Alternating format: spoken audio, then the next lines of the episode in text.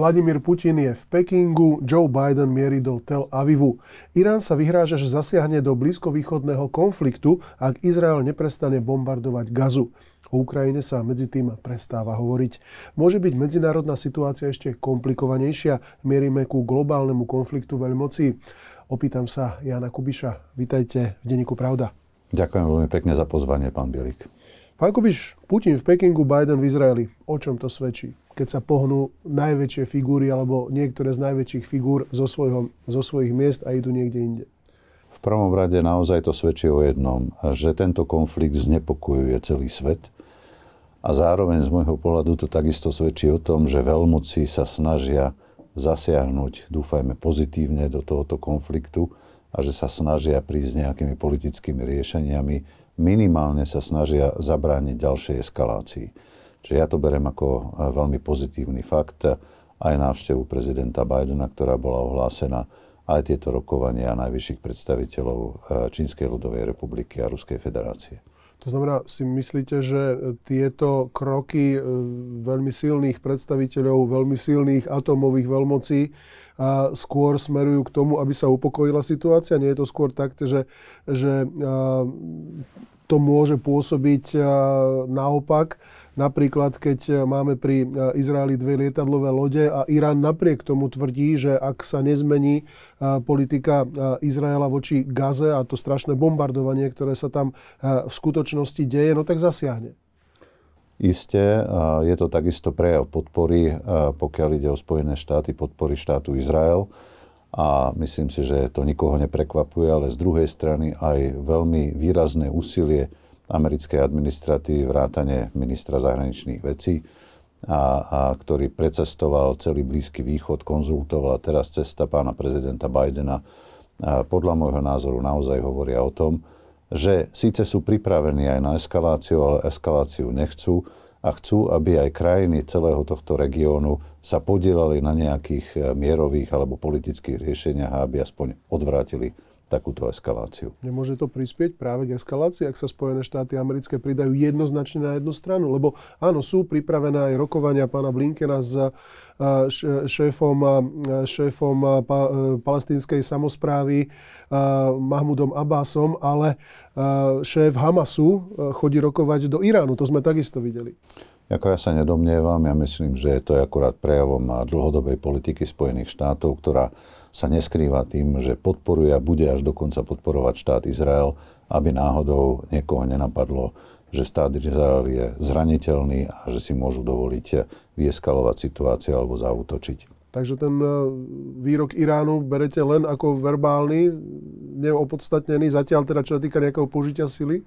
Vôbec nie. Ja musím povedať, že ma to mimoriadne znepokojuje, pretože uh, opäť uh, tie kroky a výroky, ktoré tam padajú z jednej z druhej strany, hovoria e, o tom, že tie úsilia hľadať určité upokojenie situácie sú začiatku, iba na začiatku, zatiaľ iba na začiatku. A vyjadrenia e, predstaviteľov e, Iránu ja nikdy nebudem zľahčovať. Väčšinou sú pripravení a nechcem povedať, že vždy, ale mnohokrát aj urobia aspoň určitým smerom tie kroky, ktoré dopredu avizujú. Určite motiváciu tá im asi nechýba, najmä čo sa týka Spojených štátov, ktoré obvinujú zo zabitia veliteľa revolučných gard nedávno. Druhá vec je, že aj to, čo sa deje v Gaze, má svoje dôsledky. Nikto nespochybňuje, že tie útoky Hamasu boli teroristickými útokmi a že sú odsudenia hodné. Na druhej strane aj ten spôsob, a ja to tak nazvem odvety, Zatiaľ nechcem hovoriť o pomste. Izraela je nevyberavý, naozaj tam vidíme zdevastované obyvateľné štvrte. Tam zahynulo už veľké množstvo civilistov.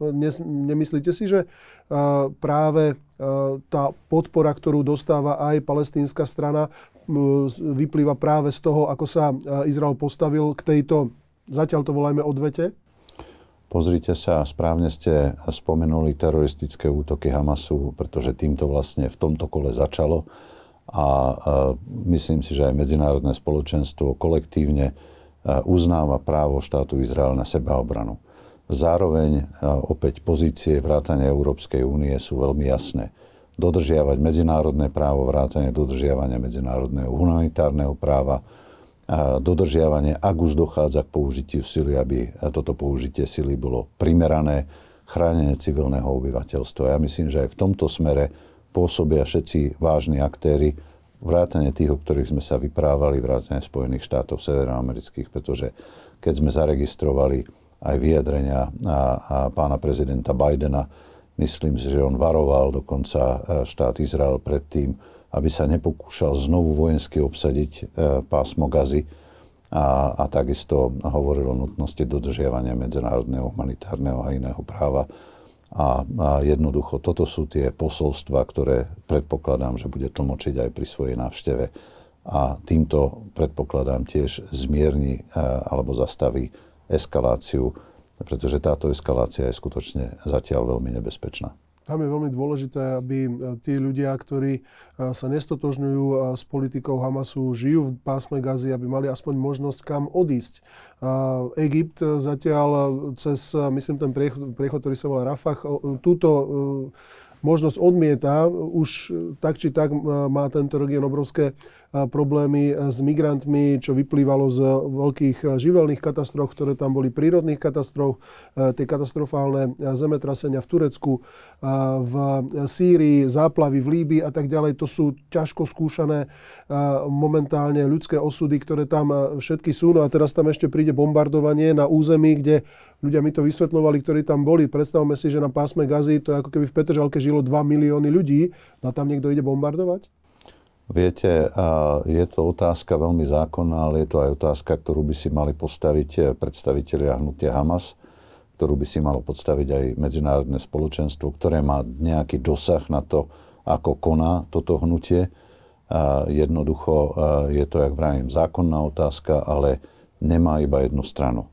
Ako vieme, predstavitelia hnutia Hamas práve pôsobia medzi civilným obyvateľstvom a ich e, veliteľstva a jednotlivé zložky sú e, tiež inkorporované do, do civilných domov a, a takáto vojna je vždy veľmi krutá. Opäť preto dodržiavanie medzinárodného práva, vrátanie humanitárneho práva a použitie sily, ktoré je proporčné e, týmto hrozbám a obmedzenie civilných obetí je veľmi dôležitou otázkou, ktorá stojí na programe dňa a s ktorou prichádzajú všetci členovia medzinárodného spoločenstva bez výnimky, keď diskutujú vývoj situácie so štátom Izrael. No, budú musieť ale aj Izraelci alebo e, tí, ktorí e, rozhodujú v Izraeli, e, zrejme vysvetliť následne, keď na to bude vhodná doba, dve veci. Jedna, ako je vôbec možné, že k niečomu takému došlo. Už tam máme takú tie, také tie kajúcne vyjadrenia predstaviteľov Shin Bet, ktorí sú zodpovední za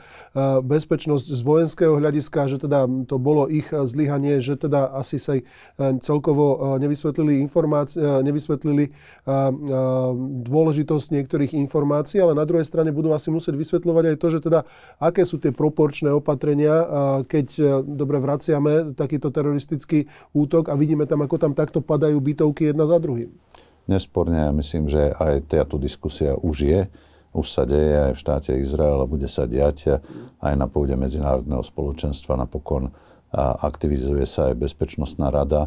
A ja chcem veriť, že práve táto otázka vývoja na Blízkom východe je tou otázkou, kde by možno našli nejakú spoločnú platformu aj krajiny, ktoré sú inak v určitom, e, no, skoro až konflikte medzi sebou, nechcem povedať ozbrojenom, ale politickom, alebo rozpore jednotliví členovia Bezpečnostnej rady, pretože opäť z toho, ako konajú či už Čína, Ruská federácia, Spojené štáty, Francúzsko a krajiny Európskej únie, jednoducho e, dochádzam k záveru, že nikto nechce ďalšiu nebezpečnú eskaláciu. Pre nás ako pre Európu. Je to mimoriadne nebezpečné, ale je to mimoriadne nebezpečné nakoniec pre celý svet, pretože eh, netreba zabúdať, že aspoň podľa eh, určitých hodnotení eh, expertných štát Izrael vlastní jadrové zbranie. A Irán zatiaľ nevlastní, ale mám taký dojem, že tam tiež úspešne vyvíjajú minimálne obohatnenie uránu. e, do takej miery, ktoré môže slúžiť na výrobu jadrových zbraní. A jednoducho tieto, kroky, ktoré nielen vedú k eskalácii, ale ktoré môžu vyvolať až výmenu nejakých jadrových úderov, sú veľmi nebezpečné. A preto opäť ja zatiaľ kvitujem kroky mimoriadne dôležitých štátov, členov medzinárodného spoločenstva ako kroky, ktoré by mali viesť k deeskalácii a k vyriešeniu tohto konfliktu predtým, než presiahne určité priateľné hranice. Tak mi dovolte, aby som to zhodnotil ako, vysvetlil, ako vyslovenie istej nádeje, čo je naozaj skvelé a, počuť. A dobre, budem vám teda veriť, že naozaj a, e, majú svetové veľmoci tento záujem, že sa tu nebudujú nejaké dva a, e, bloky a že sa tu zase nerozdeľuje Zemegula na dva bloky, ako v časoch, ktoré a, e, si ešte a, zrejme dobre pamätáte. Tie dva bloky Mali sme sú. toto už kedysi. Tie dva bloky bohužiaľ už sú z môjho pohľadu, aspoň tá situácia sa takto vyvíja, ale to neznamená, že tieto dva bloky musia nevyhnutne prísť do nejakej horúcej konfrontácie. To znamená, čo to bude? E, jeden blok Čína, e, Rusko, Irán, druhý blok Spojené štáty americké, Japonsko, Európa? Ja to nechcem hovoriť takto, ale minimálne aj návšteva, ktorá pokiaľ sa nemierim, e, nemierim prebieha práve v tieto dni vysokých predstaviteľov pretože to nie je len pán prezident Putin, ale je to kopa ďalších predstaviteľov Ruskej federácii, Čínskej ľudovej republike, hovorí o rastúcom a strategickom porozumení a o spolupráci medzi týmito dvoma krajinami. A z môjho pohľadu to naozaj vyzerá tak, že zatiaľ to možno nie je strategické spojenectvo, ale strategická spolupráca tam je a tá nikdy nemá ďaleko do strategického spojenectva. A ešte dodám jeden výrok, ktorý som sám počul od jedného predstaviteľa Čínskej ľudovej republiky na jednej vedeckej konferencii, uznávam, kde hovoril, že napríklad vojna v Ukrajine je len prvým horúcim konfliktom novej studenej vojny. Mm-hmm. A na tú Ukrajinu som sa chcel teraz opýtať. Vy teda hovoríte z vášho pohľadu, že je to takto, ako je to z pohľadu Volodymyra Zelenského, táto situácia? No, v každom prípade to je otázka, ktorú musíte smerovať pánu Zelenskému, ale myslím si, že on vyjadril pri rôznych rokovaniach, nedávnych rokovaniach tiež určité znepokojenie, že táto eskalácia na Blízkom východe môže obmedziť tú pomoc a podporu, ktorú dostáva dnes Ukrajina a ja sa domnievam, že toto ani zo strany Spojených štátov, ani zo strany e, Európskej únie nehrozí. Samozrejme, že to odvádza pozornosť e, na Ukrajina evidentne nie je jediným problémom, ktorý bude stať e, na poli diskusie pred medzinárodným spoločenstvom a aj vzhľadom na to, že je treba hľadať riešenia. Možno to privedie k opačnému výsledku, že budú rásť aj hlasy, ktoré budú ponúkať aj pokiaľ ide o ukrajinský konflikt a hľadanie e, určitého politického riešenia tak e, toto bude najmä tvrdý oriešok pre administratívu Joe Bidena, pretože ten čelí momentálne technickému bankrotu. Spojené štáty americké sú e, obrovským spôsobom zadlžené a je otázka, či vôbec túto situáciu dokáže opäť zvládnuť. Sú to bilióny, ktoré e, americká ekonomika samozrejme dokáže vyprodukovať, ale aj ich bude potrebovať. Už len to vyslanie tých dvoch lietadlových lodí do Stredozemného mora, plus úvahy o tom, že tam vyšlo ďalších 2000 vojakov. To nie je malý kontingent vojakov, to opäť budú ďalšie a ďalšie náklady. Majú Spojené štáty americké napriek tomu dostatok prostriedkov, aby zotrvali v podpore Ukrajiny a zároveň dokázali takýmto spôsobom podporiť podporiť Izrael a ešte, keď by som to chcel trochu vygradovať, zachovať bezpečnostné záruky aj pre Tajvan? Ja si myslím, že majú logicky opäť sa natíska otázka, že či toto nie je tiež impuls k tomu, aby sa hľadali nejaké politické riešenia, aby situácia neeskalovala v žiadnom, žiadnej z oblastí, ktorú ste spomenuli.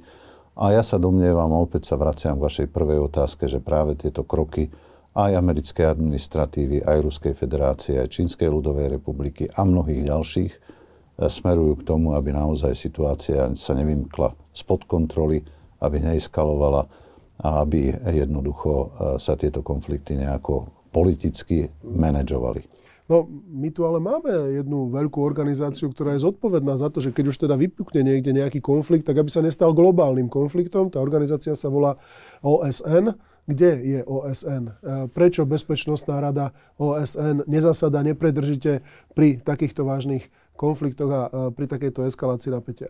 Ako viete, Bezpečnostná rada má túto otázku na programe a opäť ja myslím, že sú to kroky, ktoré vidíme, ktoré možno privedú k nejakým naozaj efektívnejším rokovaniam, aj ako nedovoliť eskaláciu.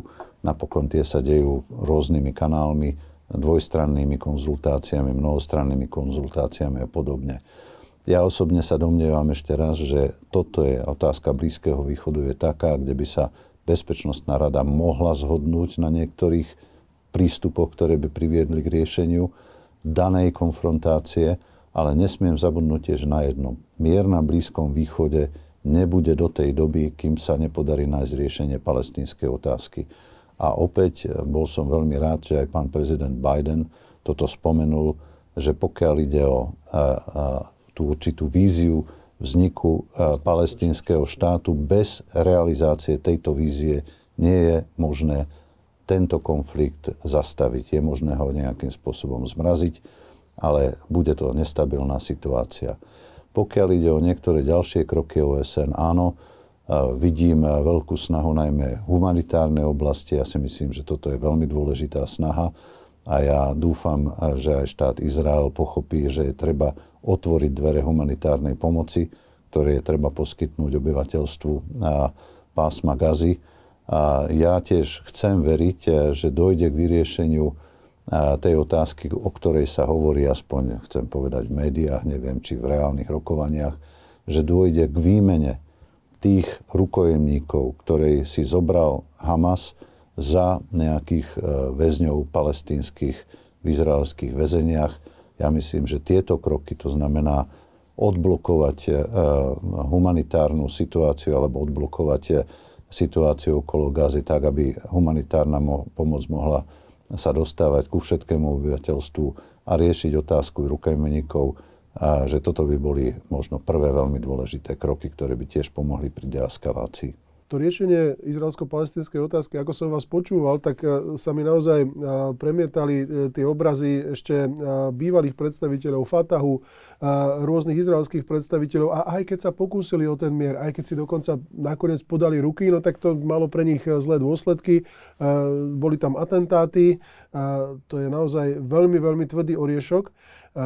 Myslíte si, že tento oriešok teda môže byť vyriešený v tejto situácii definitívne inak, ako si to predstavujú povedzme niektorí extrémisti z jednej alebo z druhej strany. To znamená, alebo bude opäť znovu obsadené pásmo gazy a jednoducho vyľudnené, tak ako to žiadajú niektorí predstavitelia tých extrémistickejších strán v Izraeli, alebo naopak, teda, že štát Izrael bude porazený a opäť tam bude nadvláda arabských obyvateľov alebo Palestíny. No ja by som ešte nezabudol na západný breh Jordánu, o ktorom sa tiež veľa hovorí, vrátane o anexii tohto západného brehu Jordánu a tak ďalej. A určite to nebude jednoduchý proces, ale ja si myslím, že to, čo sa teraz deje, pretože to sa dá povedať, niečo sa udialo, ale veci sa ešte dejú, ešte sa nezakončili, neukončili. A jednoducho musí byť určitým mementom, a ja verím, že aj arabské krajiny, aj Izrael nakoniec pochopia, že nie je možné odkladať riešenie palestinskej otázky do nekonečna, napriek tomu, že je to veľmi ťažké, veľmi zložité. V opačnom prípade nám Blízky východ bude neustále vybuchovať a bude viesť k obrovským problémom, ktoré sa budú vytvárať aj pre nás. Či už ide, pokiaľ ide o hospodárskú otázku, však si vezmite, že keď bude horieť Blízky východ, tak e, nielen bude rásť cena e, ropy, ale e, je otázne, ako bude ropa a zemný plyn dostupný, skvapalnený plyn, pretože budú ohrozené prielivy, dopravné trasy. Mm. Hej. Budeme tu mať otázku utečencov, obrovskú otázku, ktorá je už dnes a bude potom na stole aj ďalej. Budeme mať otázku širšieho regionálneho konfliktu. Veď dnes moji priatelia z Libanonu, s ktorými som v kontakte, sú mimoriadne znepokojení pretože zapojenie Hezbollahu do tohto konfliktu, ktorý nie je vylúčené, môže priviesť zase až k občianskej vojne v Libanone. Je to otázka Sýrie, je to otázka proste ďaleko komplexnejšia a opäť ja chcem veriť, že najmä veľmoci, ale aj štáty v regióne, aspoň niektoré, dnes aktívne pracujú na tom, aby nedošlo k ďalšej eskalácii. Napriek verejným politickým hrozbám, ktoré kde tu zaznievajú. Čo nás ale opäť privádza na pôdu Bezpečnostnej rady OSN, lebo keď ste teda spomínali ohľadne uh, tie, tie riešenia ohľadne súčasnej situácie, to znamená nejaká deeskalácia, humanitárne činy a tak ďalej, ale povedzme aj toho definitívneho riešenia palestínskej otázky, no tak tam by museli asi nájsť zhodu opäť Vladimír Putin a Joe Biden. No, uh, ako aj v mnohých ďalších otázkach, ja sa domnievam, že toto stojí na programe dňa a nikdy by som nezabudol tiež Čínsku ľudovú republiku, pretože tá, eh, jej vplyv eh, vo svetových záležitostiach mimoriadne vzrástol a rastie. Takže, ale nechcem povedať, že je to všetko len koncert týchto veľmocí. A do toho zasahujú a budú zasahovať regionálne štáty, ktoré majú záujem na riešení, dúfajme na riešení rôznych konfliktov v rôznych oblastiach a tu Bezpečnostná rada a systém OSN musí pracovať ďaleko aktívnejšie a efektívnejšie. Len ten spôsob je tam taký, že sa nedá obísť to Rusko jednoducho. Nie. Má svoj hlas a má, myslím, aj právo veta. Áno, ale e, zároveň takisto predpokladám, že tiež nemá záujem o to, e, jak, žiaden štát nemá záujem o to, aby začal horeť Blízky východ napríklad, mm. alebo aby začali horeť naozaj ďalšie niektoré oblasti vo svete, pretože e, to by znamenalo nielen kolaps, ale približenie sa e, k tomu, že sa dostanú do konfliktu medzi sebou jadrové veľmoci a toto určite nechceme. Vylúčené to nie je, ale určite to nechceme a ja doteraz vidím, že hlavné jadrové veľmoci si toto nebezpečenstvo v rastúcej miere uvedomujú. Ako hodnotíte tú medzinárodnú situáciu v kontexte výsledkov slovenských parlamentných volieb? Čo to všetko znamená pre Slovensko, pre jeho zahraničnú politiku? No ja myslím, že medzinárodná situácia nezávisí od kontextu slovenských volieb. Slovenské voľby do určitej miery boli, v, do určitej miery boli, sa diali v kontexte medzinárodnej situácie, som povedal najmä toho, čo sa uh, udieva uh, na Ukrajine. A jedno z posolstiev, ktoré väčšina voličov vydala, bolo posolstvo mieru či chceme alebo nie, a aj s touto tézou vystupovali tie strany, ktoré dnes vytvárajú vládnu koalíciu a možno aj ďalšie strany. Možno nie mieru za každú cenu, ale mieru. Hľadanie nejakého politického riešenia.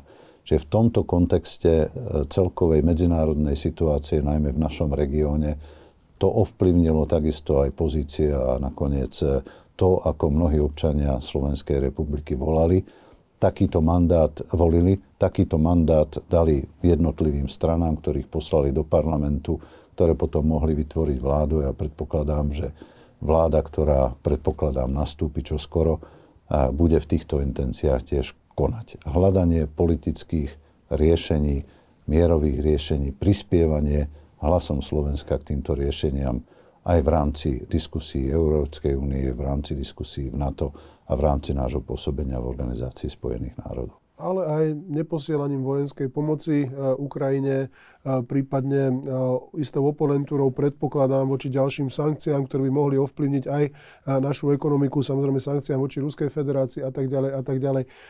To môže byť problém pre niektorých partnerov, ktorí boli zvyknutí na doterajšie politické garnitúry na Slovensku. Konec koncov už sme to počuli napríklad z takých ako najbližších našich susedov, ktorými sú Česi. Tam sme počuli premiéra Fialu, počuli sme prezidenta Pavla o tom, čo si myslia o vývoji budúcich československých vzťahov potom, ak opäť zvíťazí smer, nebodaj teda zloží nejakú vládu. Hodnotíte to ako politické výroky alebo ako také nejako naozaj perspektívne výroky s nejakým dopadom do budúcnosti?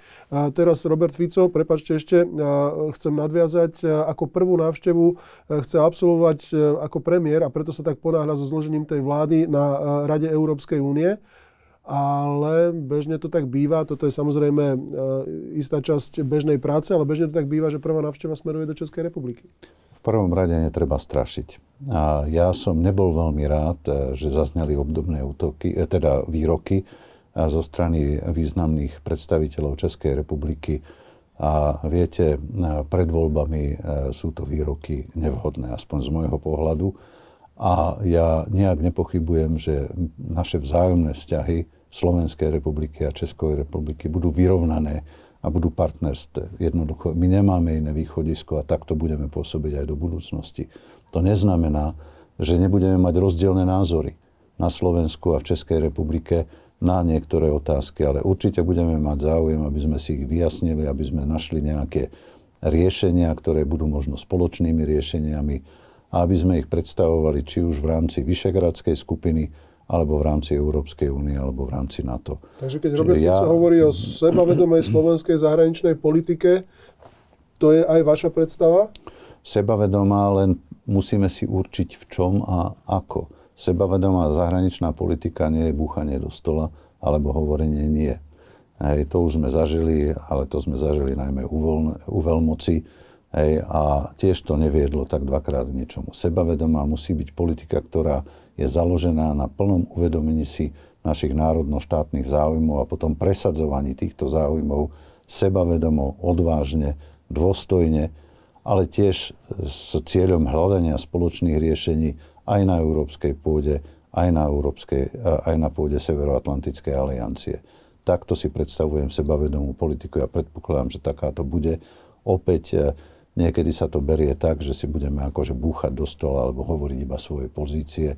Tieto musíme hovoriť, ale musíme hľadať na základe pozícií riešenia. Toto je sebavedomá politika a s takouto musíme prichádzať aj do Bruselu či už do jednej alebo do, do druhej organizácie. Tak nie je vylúčené, že tam budete e, prichádzať ako človek, ktorý reprezentuje Slovenskú republiku, e, pokračujete v zbere podpisov na svoju e, prezidentskú kampaň. V tomto ohľade tu máme tiež niekoľko nových informácií. Peter Pellegrini dnes nevylúčil, že sa stane jedným z kandidátov. Vylúčil to, že je to súčasť nejakej širšej dohody tej koalície, ktorá vznikla, ale ak bude požiadavka občanov, tak je takisto pripravený teda postaviť sa do služby štátu a kandidovať aj na tento najvyšší post. Mení to nejak hru z vášho pohľadu? No, hru to určite ovplyvní, pretože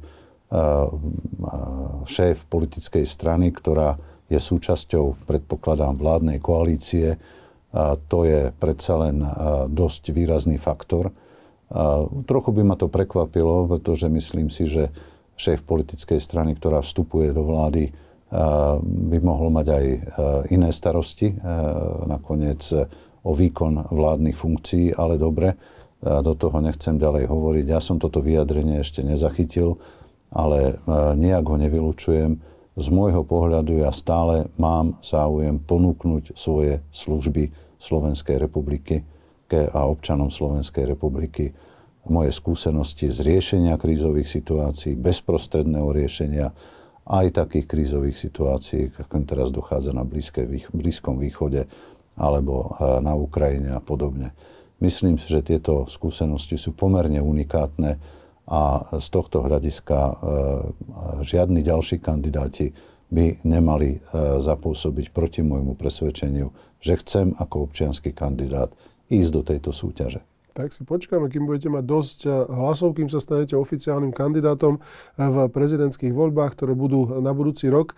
Dovtedy sa predpokladám ešte stretneme niekoľkokrát k aktuálnym eh, témam zahraničnej politiky. Veľmi pekne vám, pán Kubiš, ďakujem za to, že ste si dnes našli čas pre čitateľov, divákov a poslucháčov Denníka Pravda. Ďakujem veľmi pekne za pozvanie. Vždy k dispozícii. Dámy a páni, to bol Jan Kubiš. S ďalším vydaním relácie Ide o pravdu sa vám prihlásime v krátkom čase.